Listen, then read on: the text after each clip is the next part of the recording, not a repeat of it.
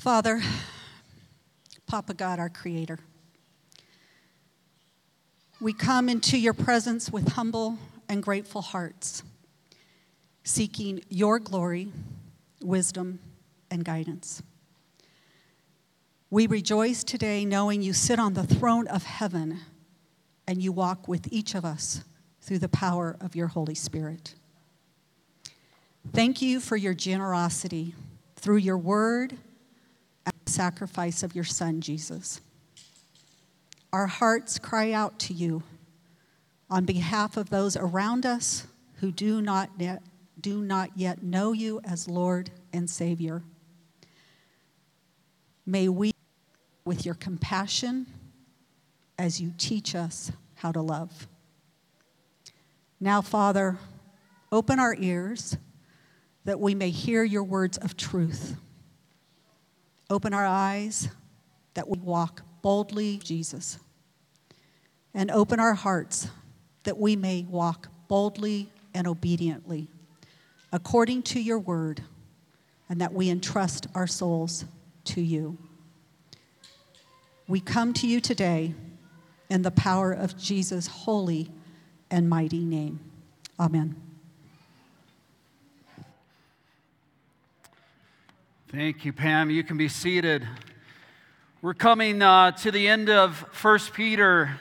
We're coming to the end of the letter that Peter wrote to these elect exiles, people he cared for, people he loved, people he's pastoring and shepherding.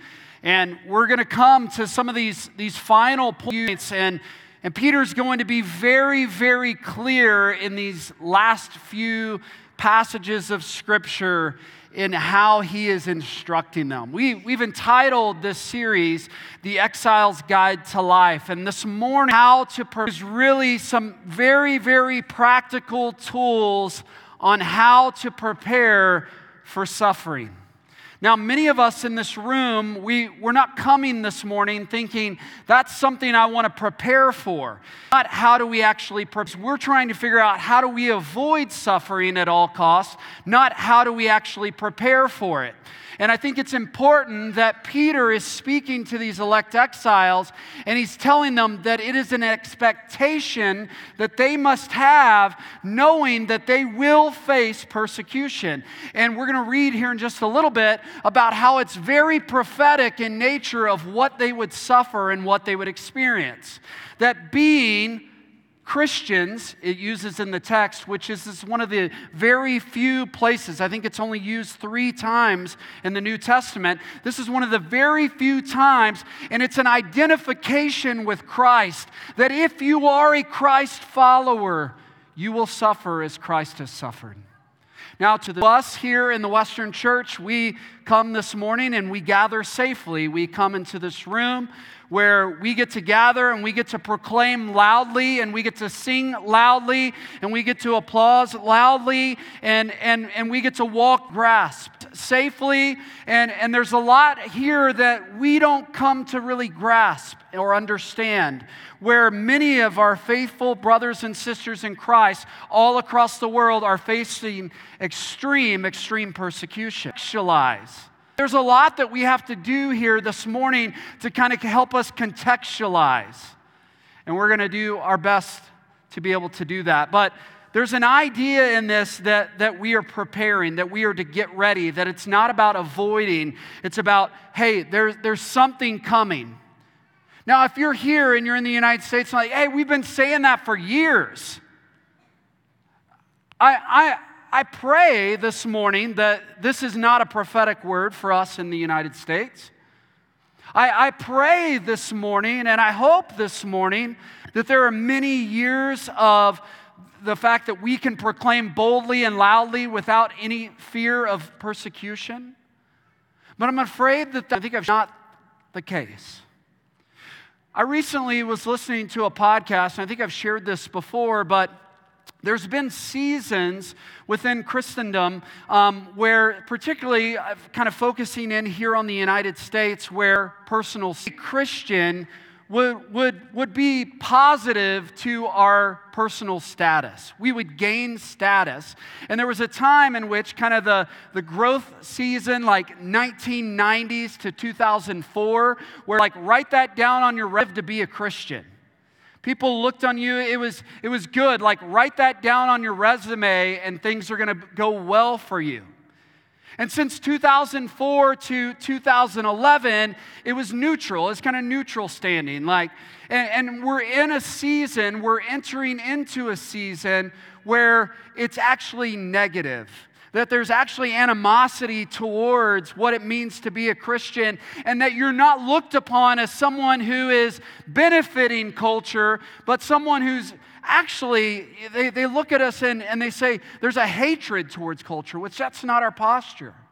In many ways, we, we look at what the early Christians were blamed for and the things that they put upon them as a weight. And I'm just wondering are, are those the things that we're going to be blamed for? Are those the things that we're going to suffer under? And, and how do we stand in the midst of this? What's our role? What's our responsibility? And so today it's how do we prepare for suffering? And if, if I were to spend, I, I feel like I need to be faithful to the text, but if, if I were to say, like, where would I kind of weight this sermon? I would weight it on the very first word beloved. That one word is enough for us today. Beloved to be faithful to every single thing God has asked us to do. You, in us in this passage in verse 12, the very first word is, You are loved. That may be the only message many of us need to hear this morning. You're loved of depression you're experiencing morning and you're experiencing pain you're experiencing some sense of depression you're experiencing some sense of anxiety you're experiencing some sense of fear. And god the father wants to speak to you this morning one word beloved. You are loved now, we might ask, why in the world would this term be used in, in dealing with suffering?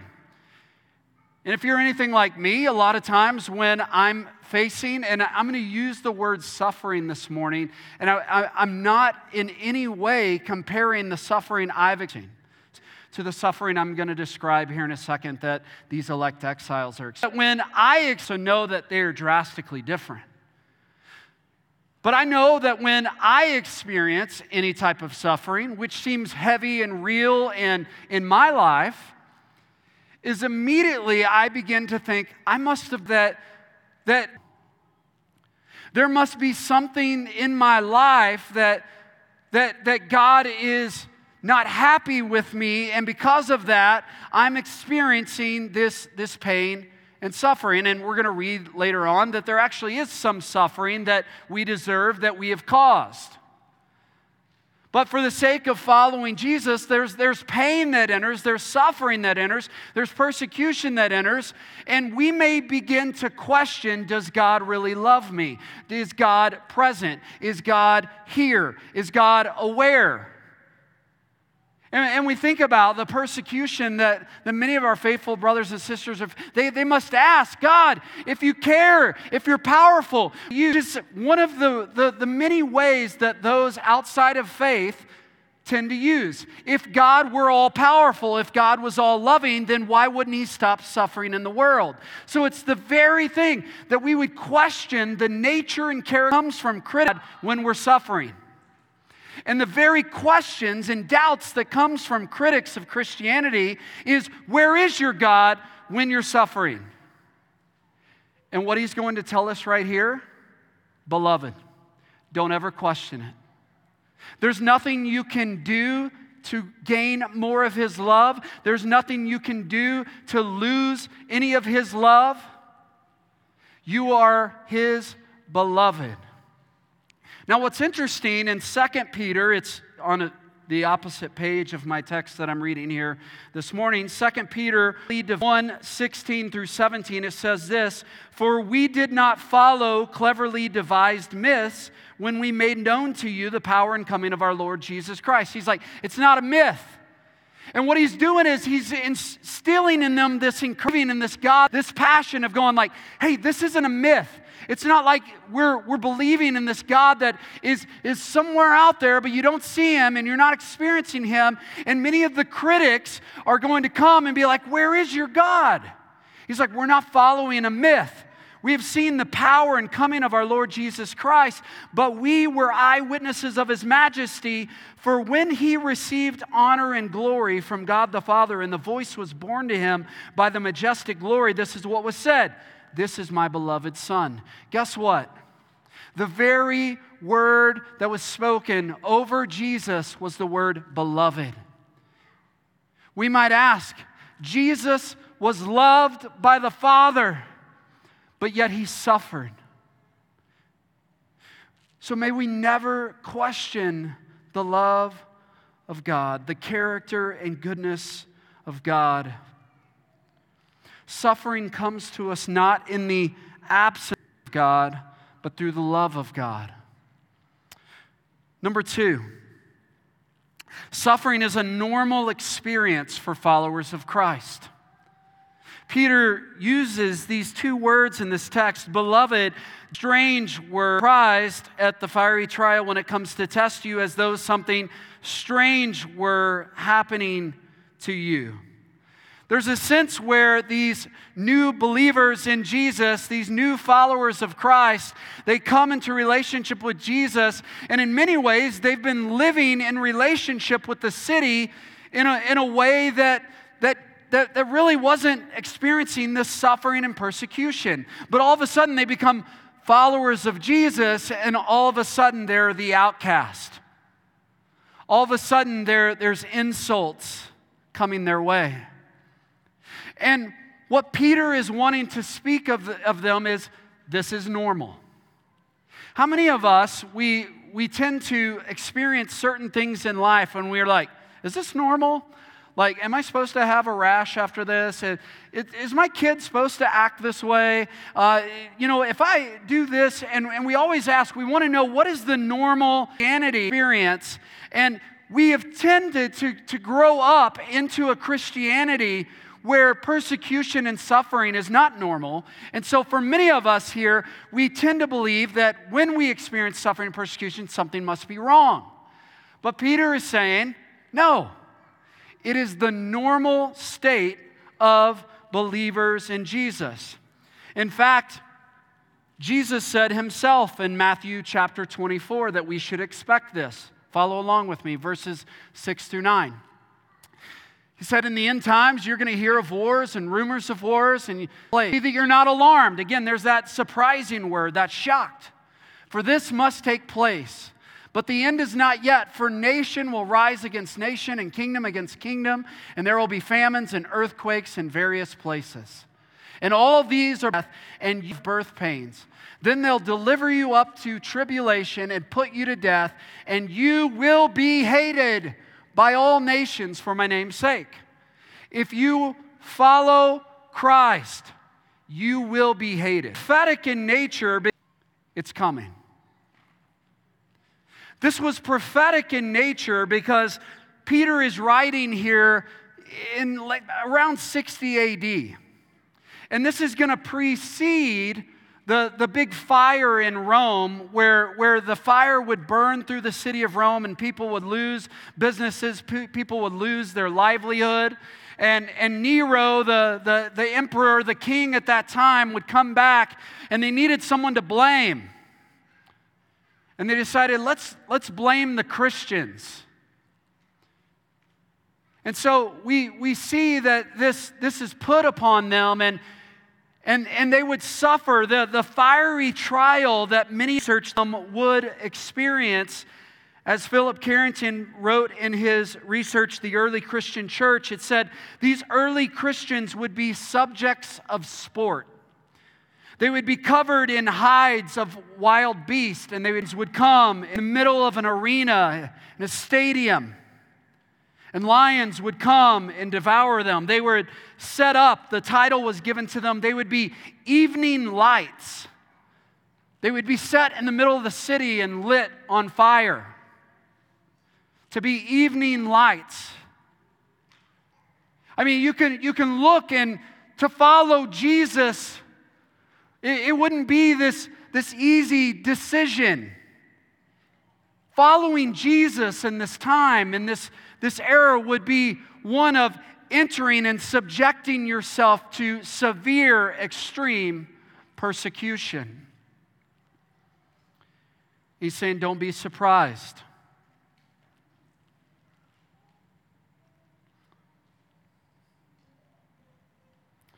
Don't think this is strange. Number three, suffering none of us opportunity to worship. And I know, like, none of us experiencing any type of suffering, any type of pain, go, hey, you know what we should do? We should throw a celebration. That's not the first thing that comes to mind. And we must look and we must read in this text what, what does it mean? Because he says, you're going to experience fiery trials. You're going to experience things that are going to test you. And, and you're going to think that it's something strange happening to you. But, verse 13, rejoice. Rejoice in this as you share Christ's sufferings, that you may rejoice and be glad when? Not in the midst of the suffering, but when glory is revealed. What he's speaking to, a question I moment is hey, there's something you can look forward to. A question I love to ask everyone because I think we all need something to look forward to. We need a hope. I always ask people, like, hey, what's on the horizon that you look forward to? Something on the horizon you look forward to, you know, something that you're going to do with your family, with your friends? What's something on the horizon you look forward to? And, and ultimately, this is Peter saying, hey, we have something to look forward to. There is a glory that's going to be revealed. There is something that's happening. God is at work behind our suffering and pain to accomplish something, to bring about something in your life.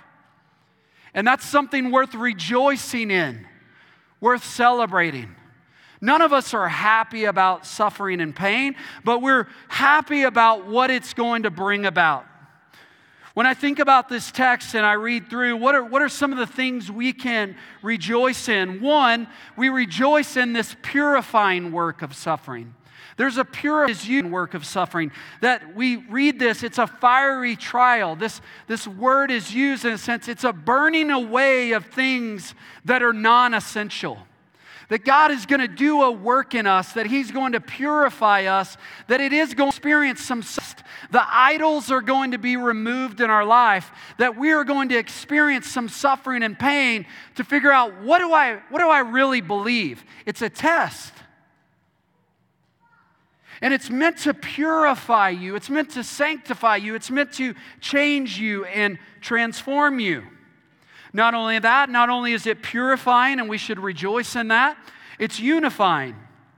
We read in this text that we share in Christ's sufferings. As people who have experienced some of the pain and suffering and persecution that Jesus is facing, we recognize that that shows and illustrates our union with Christ.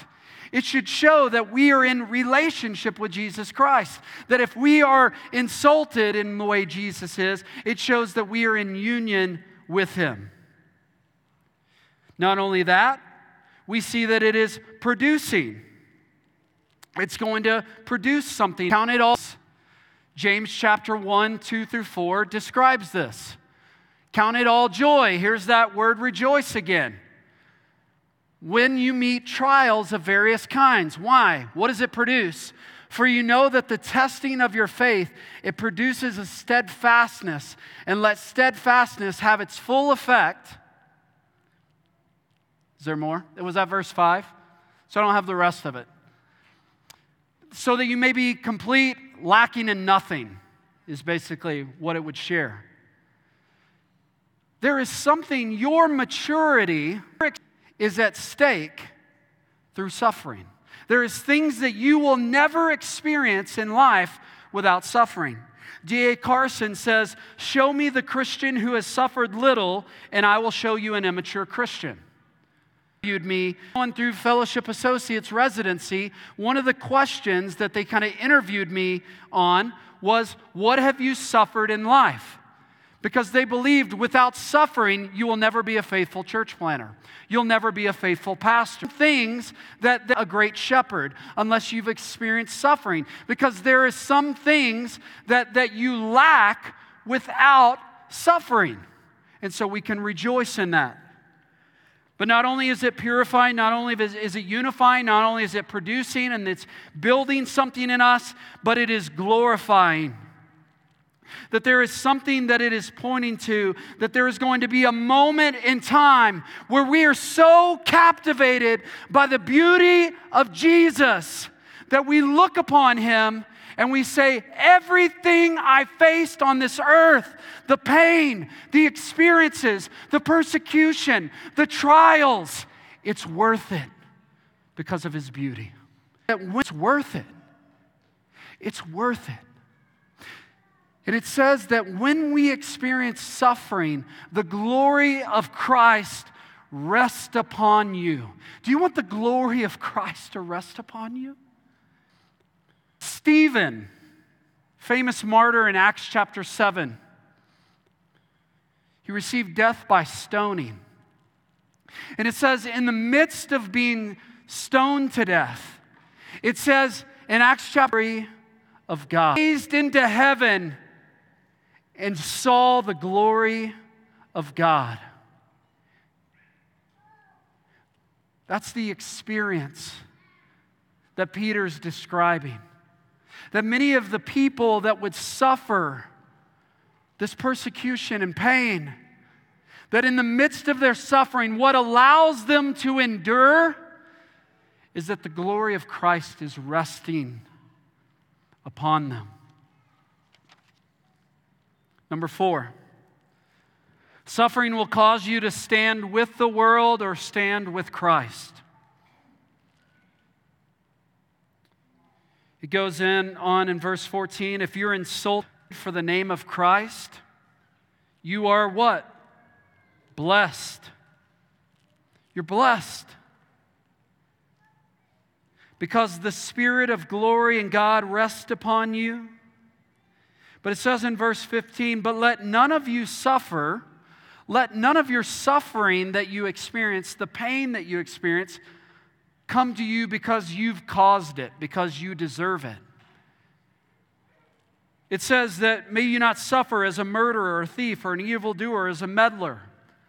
I don't think that these are just, you know, these are the four things that we're tempted with. I think this is, uh, it's the beginning of a list of going, hey, in your suffering, Many of you are just going to be tempted just to stand with the world. You're going to cave in. There's going to be a moment where you just choose to sin, that you choose to, because of persecution from the Lord, and fall in line with the world because of persecution. One of the interesting things when we talked about like bringing this into our context and the thing that a lot of the commentators talk about me at work, don't let us bring this and, like, you know, the other day someone kind of said something about me at work, you know, because I was a Christian. And I, I, am not belittling that, but there, this is a whole le- different level of persecution. But here's what is similar every day we make decisions in our life that either one, cause us to gain status with the world or lose status with the world. And there's going to be moments where, as he describes, that to just kind of fall in line with the world means that we would fall into these areas of sin, and to fall into these areas of sin would cause us to gain status with the world. And Jesus is one who lost all status. We just covered Philippians this last you know, year, and we talked about that he like lowered himself, he humbled himself, he he removed any earthly status of himself to, to be praised and glorified, and he took on the nature of a servant. He lowered this kind of status. And I think for many of us, that's where this kind of hits home. Like, how many of the decisions that you make on a regular basis are out to gain the status of the world? To be seen in a, in a more, uh, maybe a, a, a way in which that it gains the attention of the world. And what he basically says is, may we not suffer in life because there will come suffering for those who choose that route. May we not suffer because we chose that route. May we suffer because of Jesus. One, one person said, May we be persecuted for the gospel and the gospel alone. May that be the only reason we face suffering, not because we've engaged in sin. I, I think back several years ago, I heard that our video of Francis Chan describing persecution that our, our brothers and sisters in Christ are facing. And what shocked me is at the very end, he said, They ask for us to pray for them, which seems normal. Pray for them in their suffering. But what he asked them to pray for was what was shocking. They said, Pray not for us to be released from suffering. Pray not for the suffering to stop, but a willingness to endure. What I read in this text is because it goes on, yet if anyone suffers as a Christian, let him not be ashamed. You may feel like you've lost status, but in Christ, may we stand with Him and be able to endure.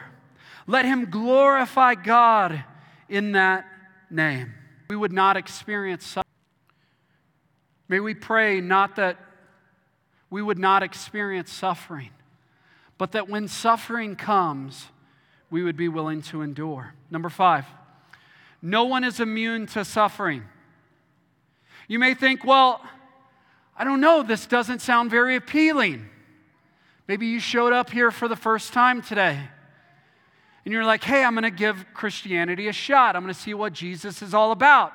And then you heard this crazy pastor get up and share about enduring suffering and walking in suffering and that it's coming. And you're like, well, yeah, I don't know that I'm going to choose that, that, that route. I think I'll, I'll go a different way. No one is immune to suffering. You will either experience the fiery trials of life here, or you will experience the fiery trial of judgment in the end.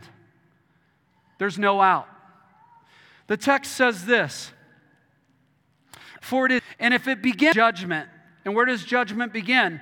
at the household of God. And if it begins with us, if we're going to experience pain and suffering and trials, what will be the outcome for those who do, do not obey the gospel of God? If the righteous is scarcely saved, what will become of the ungodly and sinner? And there's a sense when we, we read this, we, we experience all of us will face suffering. All of us will experience pain. The question is is will you experience that pain here today or in the fiery trial to come? It's a question, it's a, it's a moment to pause. But not only that, I believe that it's because of this very text that many of those who were persecuted for their faith were able to look at their persecutors and have compassion towards them. Because I don't read this text and be like, it's not only like, hey, I'm going to escape that, and that's glorious. But it also makes me compassionate and it makes my heart want to say, that, that motivates me and compels me to make sure that every person knows that a fiery trial is coming. It's either coming by the hand of God or it's coming through judgment in the end. And if, if the outcome of that is going to be even worse for those who do not obey the gospel of God, I don't sit from my posture and place in the kingdom of God, not only just going thankful, but I go, I need to make sure everyone knows and bring them with me. Where it gets to the last point. Number six, we are empowered in our suffering to not only die for Jesus, but boldly live for Jesus. According to God's will, 19, therefore let those who suffer according to God's will, it's His plan. What does it say? Entrust their souls. To the word entrust literally means to give over your life, to say, Lord, here's my life. Do with it what you will. Your will. God, your will in my life. Lord, I give you my life. I entrust you with my life. You are the faithful creator of all the universe. Who greater than to put our hands in, in our life in, to trust that we go, Lord, you have my life. Here is my life. I entrust it to you. I lay down my rights. I give it to do you. And in doing so, in the midst of persecution and suffering, we're busy. Any type of suffering. I know for me, I have not experienced any type of suffering like the audience that, that Peter's writing to here, but I know that I have been derailed in my work for the Lord in the midst of pain and things that I've experienced in my life. But yet, here he is asking them in the midst of this entrust your life, give over your life, lay your life before the faithful Creator while getting busy doing good. It's not a time to be asleep, it's not a time to mourn, it's not a time to rest and say, Pity me. It's not a time to feel like I'm entitled to step into sinful ways. It's a time to get busy for the work of the Lord. And what's interesting is when I read this text, I go, it's, it's urgent. There, there's, a, there's a moment in time where I go, we're, we're not experiencing this pain. We're Jesus experiencing this persecution. So, how much more should we boldly live for Jesus when we know that there's no consequences for doing so? That we're not going to be lit up in the night sky as evening lights. That we're not going to be taken and, and put in the middle of the, the arena or the, the RSL soccer stadium and, and thrown and fed to lions. But, but yet, we're so quiet. He's called us to give of our life, to entrust our life to a faithful Creator, and to get busy while doing good. So, church, we're going to waste no time this, this morning. May we entrust our souls, Lord, to a faithful Creator while doing good and boldly live for Jesus. Amen. You're dismissed.